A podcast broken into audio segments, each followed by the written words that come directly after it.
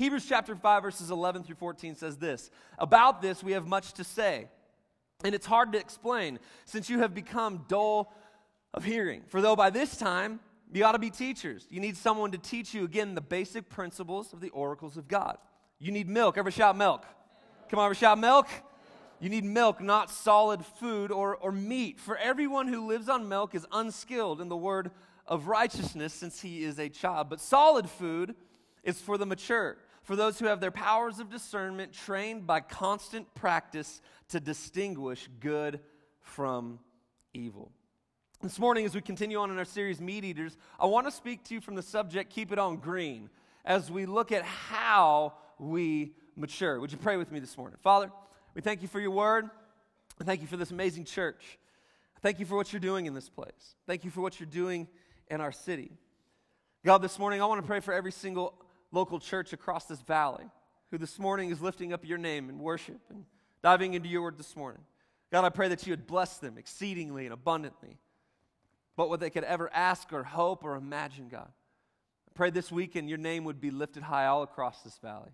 The lives would be touched and transformed and changed. I thank you for what you're doing in this place. I thank you that you are writing a story that's bigger than all of us, to which your name is being glorified. Pray that you'd bless our time this morning together. In Jesus' mighty name. Come on, and the church shouted. I don't know how many of you have ever been to an all you can eat meat place. Come on, show hands. Texas de Brazil, Rodizio Grill. When I lived in Phoenix, there was a place called Fogo de Chao. Come on, show hands just one more time. How all you can eat meat.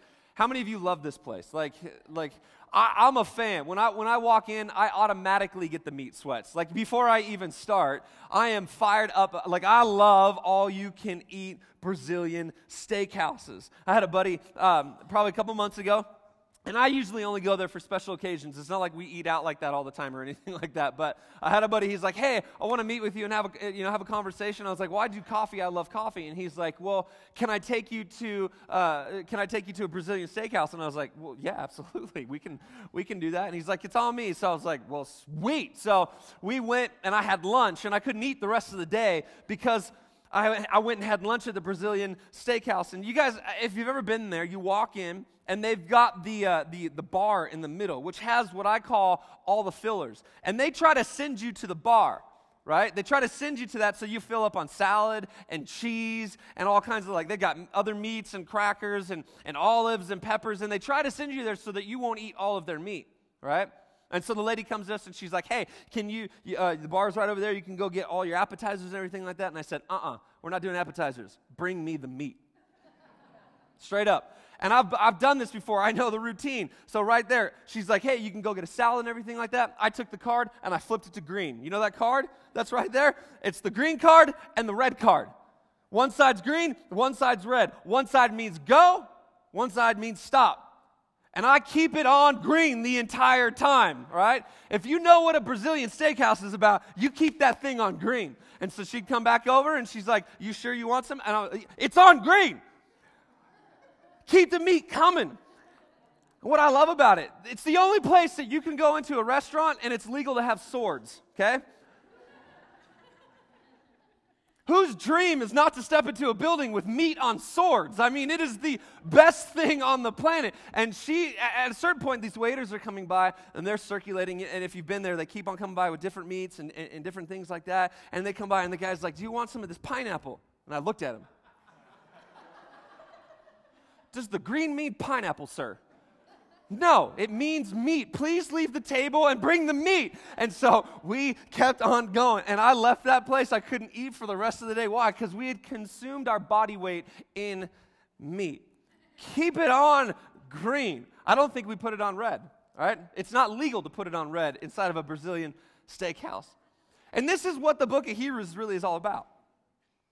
The writer of Hebrews, it's his attempt to say, come on, you got to keep your life on green. You got to keep pursuing maturity. You got to keep on pursuing this solid food. Don't go back to milk. Don't go back to non solid food. We've got to keep on progressing. We've got to keep on building. We've got to keep on growing ourselves into maturity. Ever shout maturity? Maturity. maturity. And this is his, you got to keep your life on green.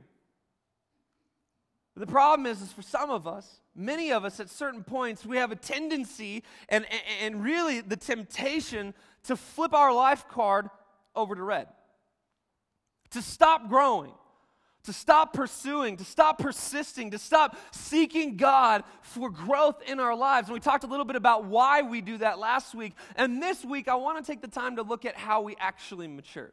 Somebody came up to me after the service last week and they're like, okay, I got this. Now, but the question is how? How many of you are how people? I need to know how. I need, I need the points on, on how. We're going to deal with that uh, this morning, but I need to work through some things because if we don't understand really the entirety of the book of Hebrews, which I'm going to try to explain in just the next few minutes to get to the point, which is going to be a sheer impossibility unless I talk this fast the whole time. Okay? I need you to understand the book of Hebrews because it's a really important book. And, and, and I want to I wanna submit to you this morning that this piece of scripture, Hebrews chapter 5, 11 through 14, is the central theme to this entire letter. Okay? and everything else surrounding it helps build the case that the writer of Hebrews needed to build in order to get these the recipients of this letter to mature, to grow, to buy into this idea that we need to grow. So this morning, let's, let's do some biblical reconnaissance, if you will, before we get to our, our practical points this morning. This letter to the Hebrews was written to encourage these Christians in a time of trial and frustration. It does this a couple ways. The first way it does this is by focusing on the absolute supremacy and sufficiency of Jesus. In other words, you and I only truly find what we need when we find ourselves in a relationship with Jesus. This is found in Hebrews chapter 1 verses 1 through 4. It then would go on by focusing on the accomplished and complete work of salvation for all who trust in Jesus. We don't need to fear losing our salvation. We find this highlighted throughout chapters 1 through to 10 and in Hebrew uh, throughout Hebrews. But listen to Hebrews chapter 2 verses 1 through 4. Therefore, we must pay close attention to what we have heard, lest we drift away from it. For since the message declared by angels proved to be reliable, and every transgression or disobedience received a just retribution, how shall we escape if we neglect such a great salvation? It was declared at first by the Lord. It was attested to us by those who heard, while God also bore witness by signs and wonders and various miracles and by gifts of the Holy Spirit distributed according to his will. In other words, there's this, this complete and total work that's been done in and through God's purposeful plan of Jesus and the helper of the Holy Spirit that we have when Jesus ascended into heaven. We find that in the beginning part of Acts. In other words, we should not neglect this great salvation. Rather, in our faith and in our everyday living, we should imitate the example of Jesus and all the great fathers of faith. Now, there's this word throughout the book of Hebrews that's used. It's the word better. Come on, shout better. Better. It's used 13 times in this book as the writer shows the superiority of Jesus and his salvation over the Old Testament covenant law and works. In other words, the writer of Hebrews pretty much says, look at God's bigger and better than everything. Jesus is the man. That's really the premise. Jesus is the man. And so we find this word better over 13 times throughout the course of Hebrews. Jesus is better than the angels. There were some people that had a tendency to worship angels or think that they were the highest thing in God's kingdom. But Jesus is better than the angels. Hebrews chapter uh, 1, verse 4. Jesus brought in a better hope. Hebrews chapter 7 and verse 19. Jesus is the mediator of a better covenant. Hebrews chapter 8 and verse 6. All of these to prove that Jesus is better. See, these people were in a bind. On one hand, they knew Jesus, but they were tempted and ready to go back to the old life. They were tempted to turn their card over. They were tempted to flip it to red. The writer's saying, no, keep it on green. Keep it on green. Let, let, let's keep on going. They become so frustrated with life and, and its situations that they'd come to a place of just wanting to give up. Come on, have you ever been there before? You ever been in a place where you just want to give up on faith? You want to give up on life? You want to give up on relationships? You just want to sit and do nothing? I just want to stop. This is, this is ridiculous. Why do I have to go through this? Why do I have to deal with this? And the writer of Hebrews is saying, come on, let's keep it on green. So how many have been there at one point or another? Believing that living as a Christ follower, you were supposed to enter into this victorious life, but yet not seeing it and not feeling it. We'll talk about that in a few minutes. And so you and I, much like these past Christians, are now tempted to give up and draw back into an old way of living. It's easier to go back than it is to move forward. I think we've all been there. But like the writer, I'm here to remind us this morning that Jesus is better.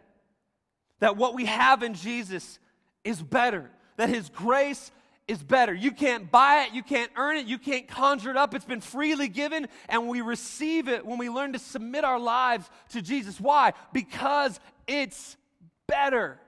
Come over to your neighbor this morning and say, It's better. It's better. And I know a lot of people that try to go back. We do it all the time. We hear grace, we hear about grace, we hear about grace, and we hear that this it's this amazing life that we have in Jesus. But how many of us are tempted to go back and start trying to earn once again what Jesus freely gave? We can't do that. Why? Because it's better, it's bigger than. And that's what the writer of Hebrews is trying to say. Another area of better is Jesus established better promises. Hebrews chapter 8 and verse 6, if you're taking notes this morning. Another word that we find in this amazing letter to the Hebrews is the word perfect. In the original Greek, it's used 14 times. It means perfect standing before God. This perfection can never be accomplished by anything the people reading this letter could do. You and I can't produce this perfection. No amount of sacrifice, good deeds, appropriate behavior, nothing. But it's highlighted that in Jesus we have perfect standing before Him because of what He accomplished on the cross. Why? Because He's better than better than. See, what the writer of Hebrews wanted us to understand is that Jesus gave himself as one offering for sin. And by this, he's perfected forever them that are sanctified or find themselves in relationship with him. In other words, those who call upon Jesus, it changes everything. Changes everything.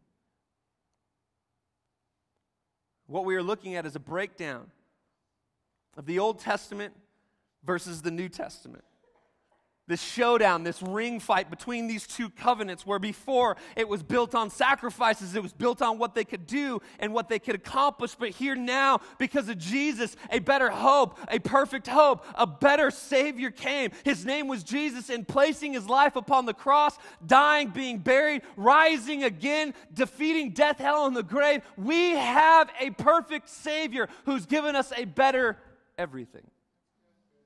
Why does the writer want us to know this? Because he's trying to get us to make sure that we don't flip the card to red.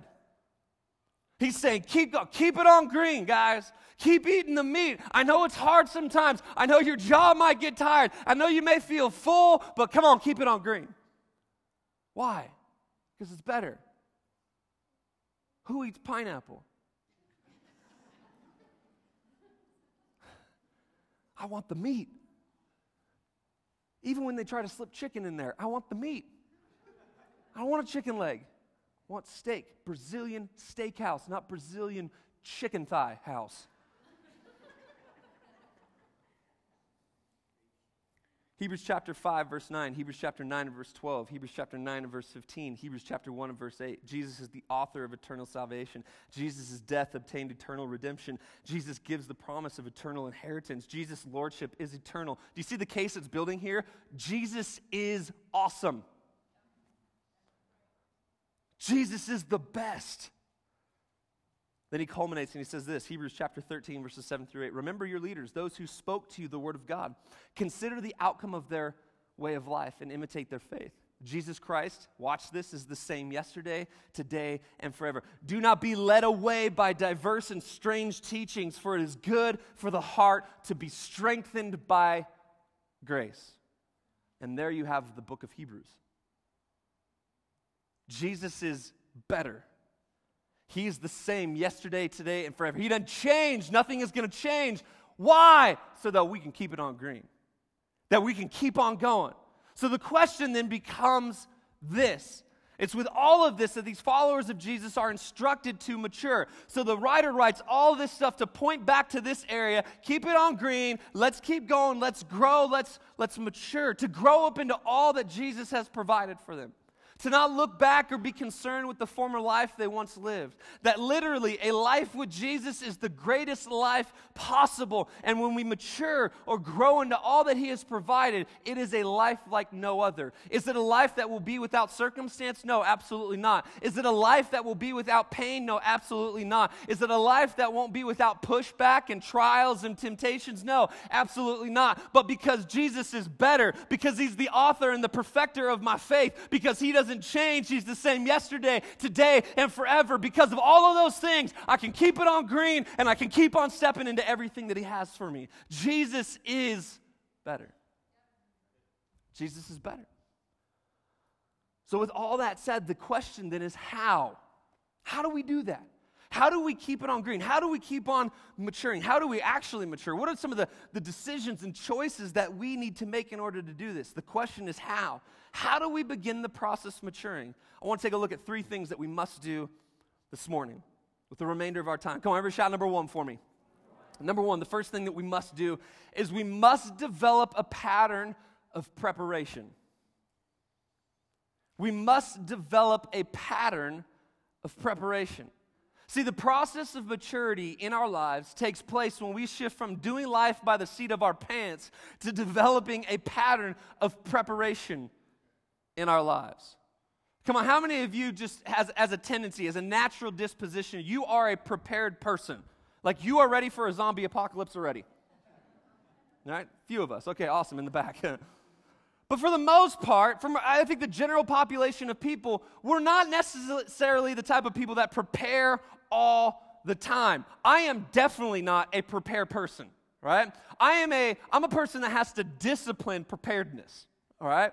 When, when, when I go camping, I forgot all kinds of different things. When I take my children out, I, ha- I forget all kinds of different things. We're getting ready to have a, a baby in August, and I fear that moment once again because I'm like, can my third one live through me? Is it possible? Right? Why? Because I'm not a prepared person. I have to, I have to discipline. I gotta need people that have to discipline themselves for preparation, right? You gotta really focus and think about this. Where uh, after this service, my, my mom's in town, my beautiful mom's in town. I love you. And uh, I'm a product of her prayer. As simple as that.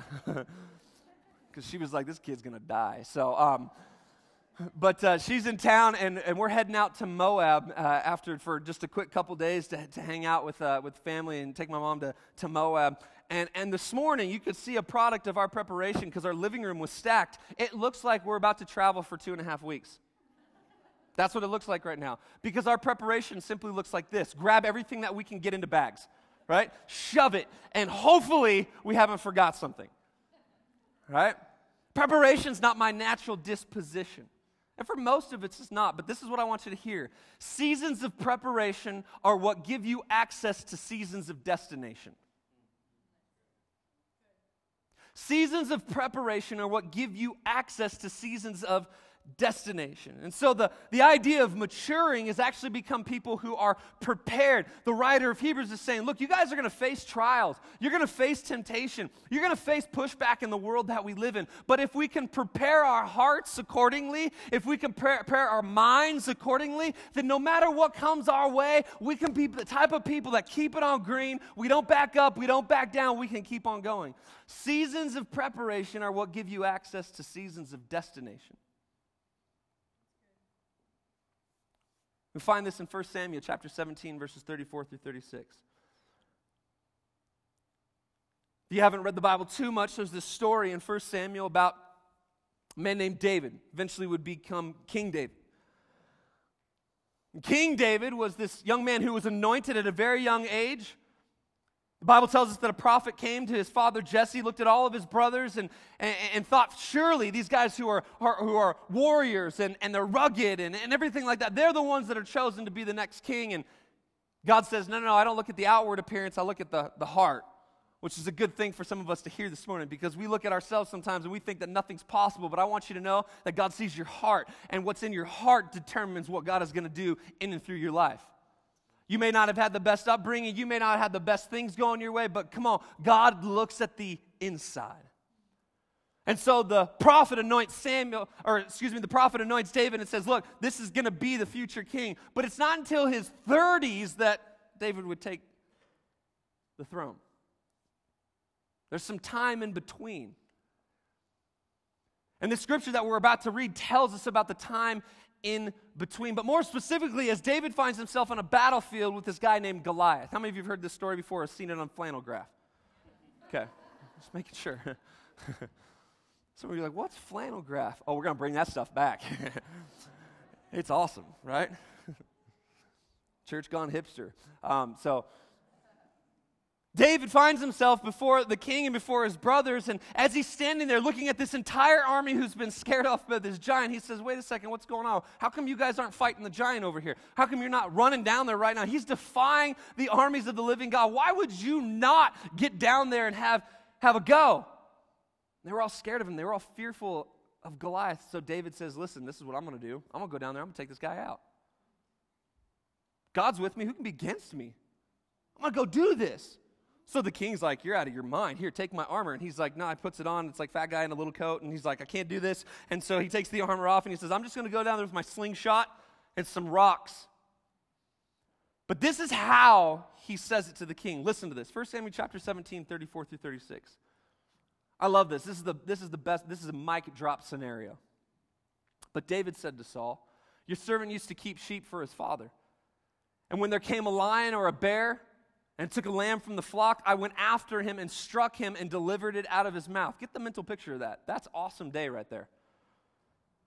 And if he rose against me, I caught him by his beard and struck him and killed him. Your servant has struck down both lions and bears, and this uncircumcised Philistine shall be like one of them, for he has defied the armies of the living God. See, David was prepared to fight a giant because he had taken on lions and bears. Preparation always leads to destination.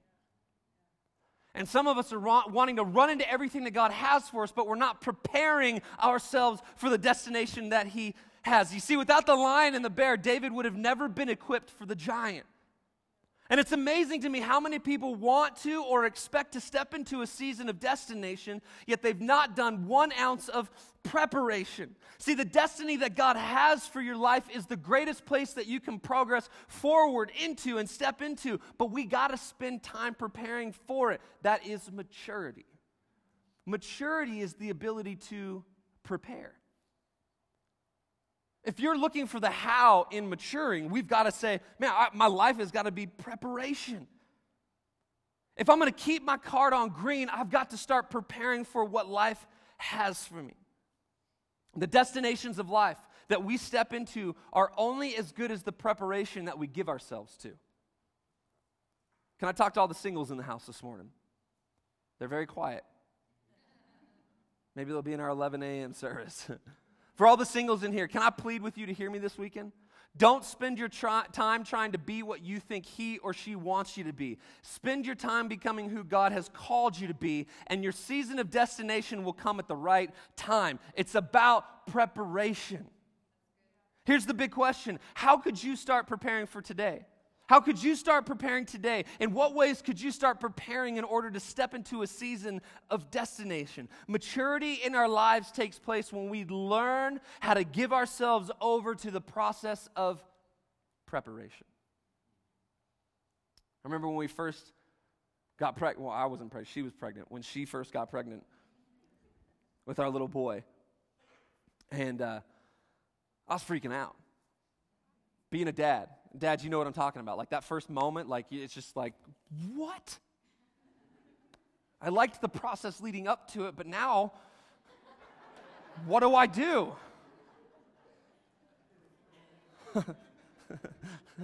Welcome to church. What'd you learn this morning? Don't even worry about it. so she's pregnant, we're having a little boy, and, and, and I thought, like, through my life, and I'm like, am I even equipped to be a dad. For that matter, a good dad.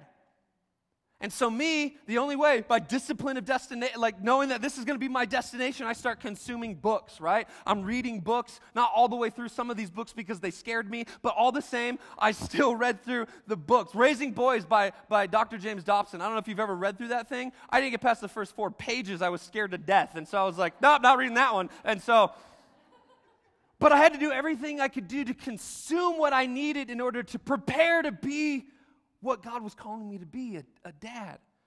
And look, by no means am I a perfect father. I'm trying, to, I'm trying to figure this thing out. I'm nowhere near perfect, actually. But I at least could step into a situation somewhat prepared. Does it balance itself out all the time? No. It's not that you know anything, it's that God anoints your desire to prepare. Did you hear that this morning? See, God looks down on a heart of, uh, of desire and discipline. Not what you are able to do on the outside, but rather what's going on. My desire is to be the best father, the best husband, the best leader that I could possibly be. And in order to do that, I do everything in my power to become that. But I'm not perfect at it. But God lays upon every single one of us an anointing based upon the character that we're giving Him to anoint. But a lot of us just expect to do like this like, hey, God, I'm not going to prepare, but please give me everything that you have for me. How are we going to be good stewards of that? So we've got to prepare. What's the deal? We must develop a pattern of preparation in our lives. Number two, every shot number two. We must establish a cadence of continuance. We must establish a cadence of continuance. What do I mean by that? One of the central themes in this letter is the issue of continuing on or perseverance not giving up when things get tough. In other words, we have, we have to develop a cadence of continuance in our life, literally establishing a rhythm, a beat, a flow, and measure of continuation in our lives. Think about your life as a symphony. That's literally what we're talking about. That there's this cadence to our life, this cadence, this flow, this rhythm to our life and saying, I'm gonna, I'm gonna develop this flow and this rhythm in continuing to move forward.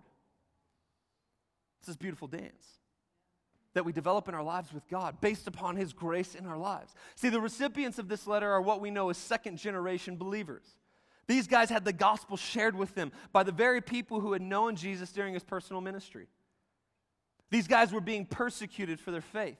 They were having to deal with and were being seduced by false doctrines and, and teachers, not to mention the fact that they were dealing with everyday life. Many of them were impoverished, dealing with lack, and wondering when something was going to change. You ever been there before? You ever been in that moment of life when you're like, when is this going to change? When, when is this going to start over? When are we going to not have to deal with this anymore. And because of all of these things, they were in danger of forgetting the original word that their first leaders had taught to them. The Bible commentary adds this about these people. The tragic thing about these believers is that they were at a standstill spiritually and in danger of going backwards. Some of them have even forsaken the regular worship services and we're not making spiritual progress. In the Christian life, if you do not go forward, you go backward. There is no permanent standing still. There's no permanent standing still.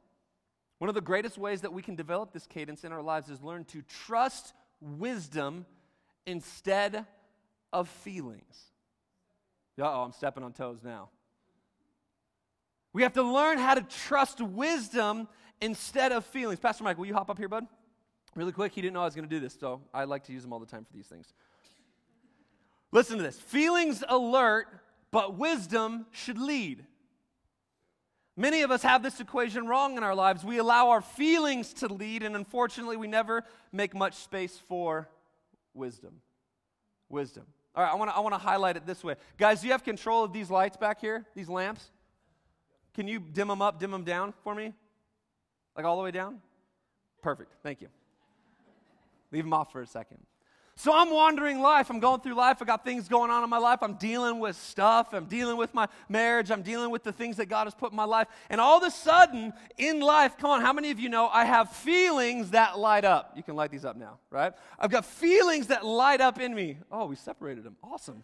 Cool. Technologically advanced around here. So my feelings light up. But how many of you know as quick as your feelings light up, they can go away?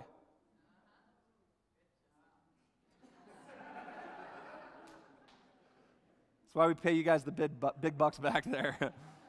so I'm doing life again and I'm going through my things, and, and, and all of a sudden, what happens? My feelings light up. Got these feelings. But how? I got a lot of feelings.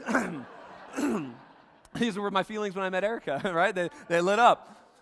then how many of you know that your feelings can, there's they, they go away. And they light up and they go away. They light up and they go away. No. Those are our feelings. Leave, leave those lit up for a second for me, guys. But how many of you know that in life there's also wisdom?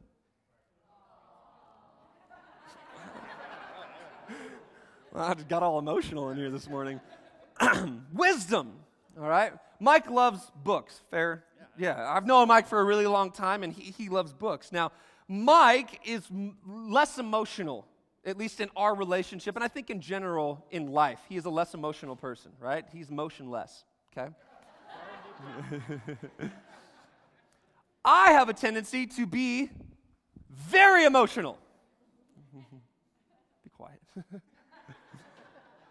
so it's not uncommon for me when my feelings are lit up about something that I then go to Mike, who has less feelings, who reads a lot of books and has a, a lot of understanding in things for what?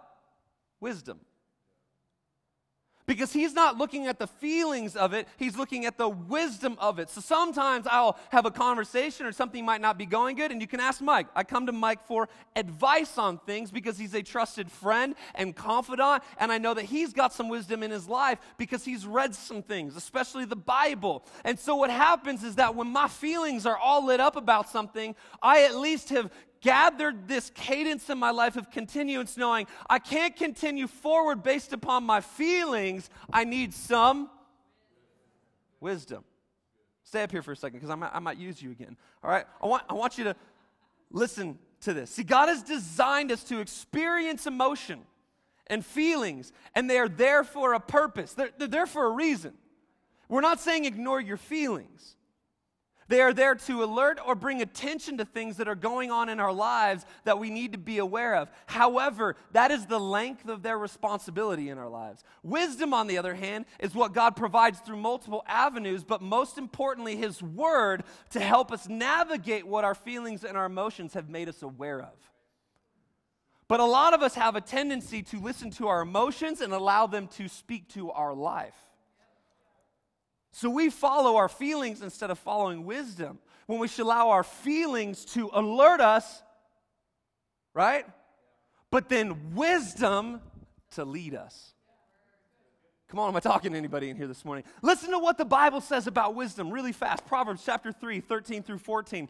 Blessed is the one who finds wisdom and the one who gets understanding. For the gain from her is better than the gain from silver, and her profit better than gold. Proverbs 4, 7. The beginning of wisdom is this get it. And whatever you get to get it, get insight. Proverbs 11, 14. Where there is no guidance, a people falls, but in the abundance of counselors there is safety. Proverbs 12, 15. The way of a fool is right in his own eyes, but a wise man listens to advice. Proverbs 15 12, a scoffer does not like reproof. He will not go to the wise. Proverbs 15 22, without counsel, plans fail, but with many advisors, they succeed. Proverbs 18 15, an intelligent heart acquires knowledge, and the ear of the wise seeks knowledge. Proverbs 19 20, listen to advice, accept instruction that you may gain wisdom in the future. And Proverbs will go on and on and on and on about wisdom. Why? Because feelings alert, but wisdom should lead.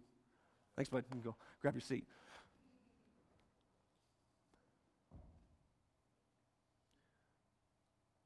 The cadence of continuance is this get wisdom. If we're going to keep our card on green, we got to get wisdom. If we're going to keep on pursuing everything that God has for us, we got to get wisdom. If you're going to step into that business venture that God has for you, you got to get wisdom. If you're going to step into that relationship, you got to get wisdom. If we're going to if we're going to work in our marriages the way that God's called us, we got to get wisdom. Come on, how many of you know that so many things can go awry in our lives when we just simply trust our feelings? But wisdom on the other hand is a whole different tool in our hands. The last one is this, the third thing we must do to to keep on going, to pursue everything that God has for us, to mature, right? Is we must determine to draw near.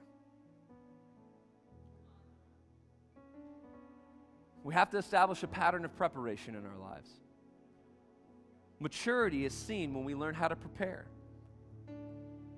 We have to establish this cadence of continuance in our life. See, maturity is seen when we can continue no matter what the circumstances. And if you really think through this message this morning, if you go away and you think through this and, and you, you think to yourself, who are the people that I know in my life who are mature?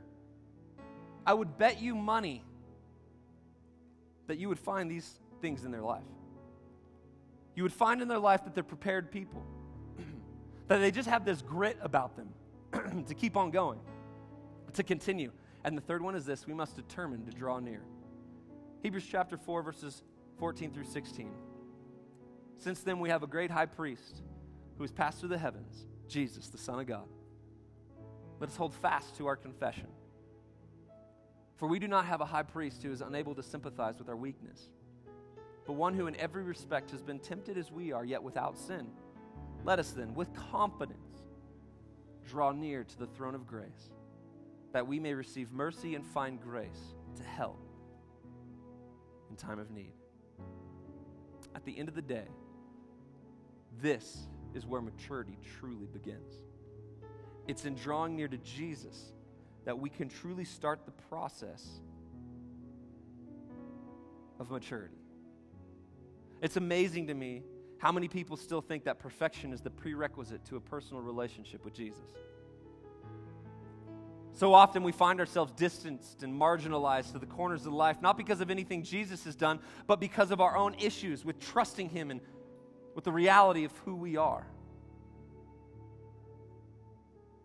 That is really the issue. We have a problem with who we are. So we think that He will have a problem with who we are.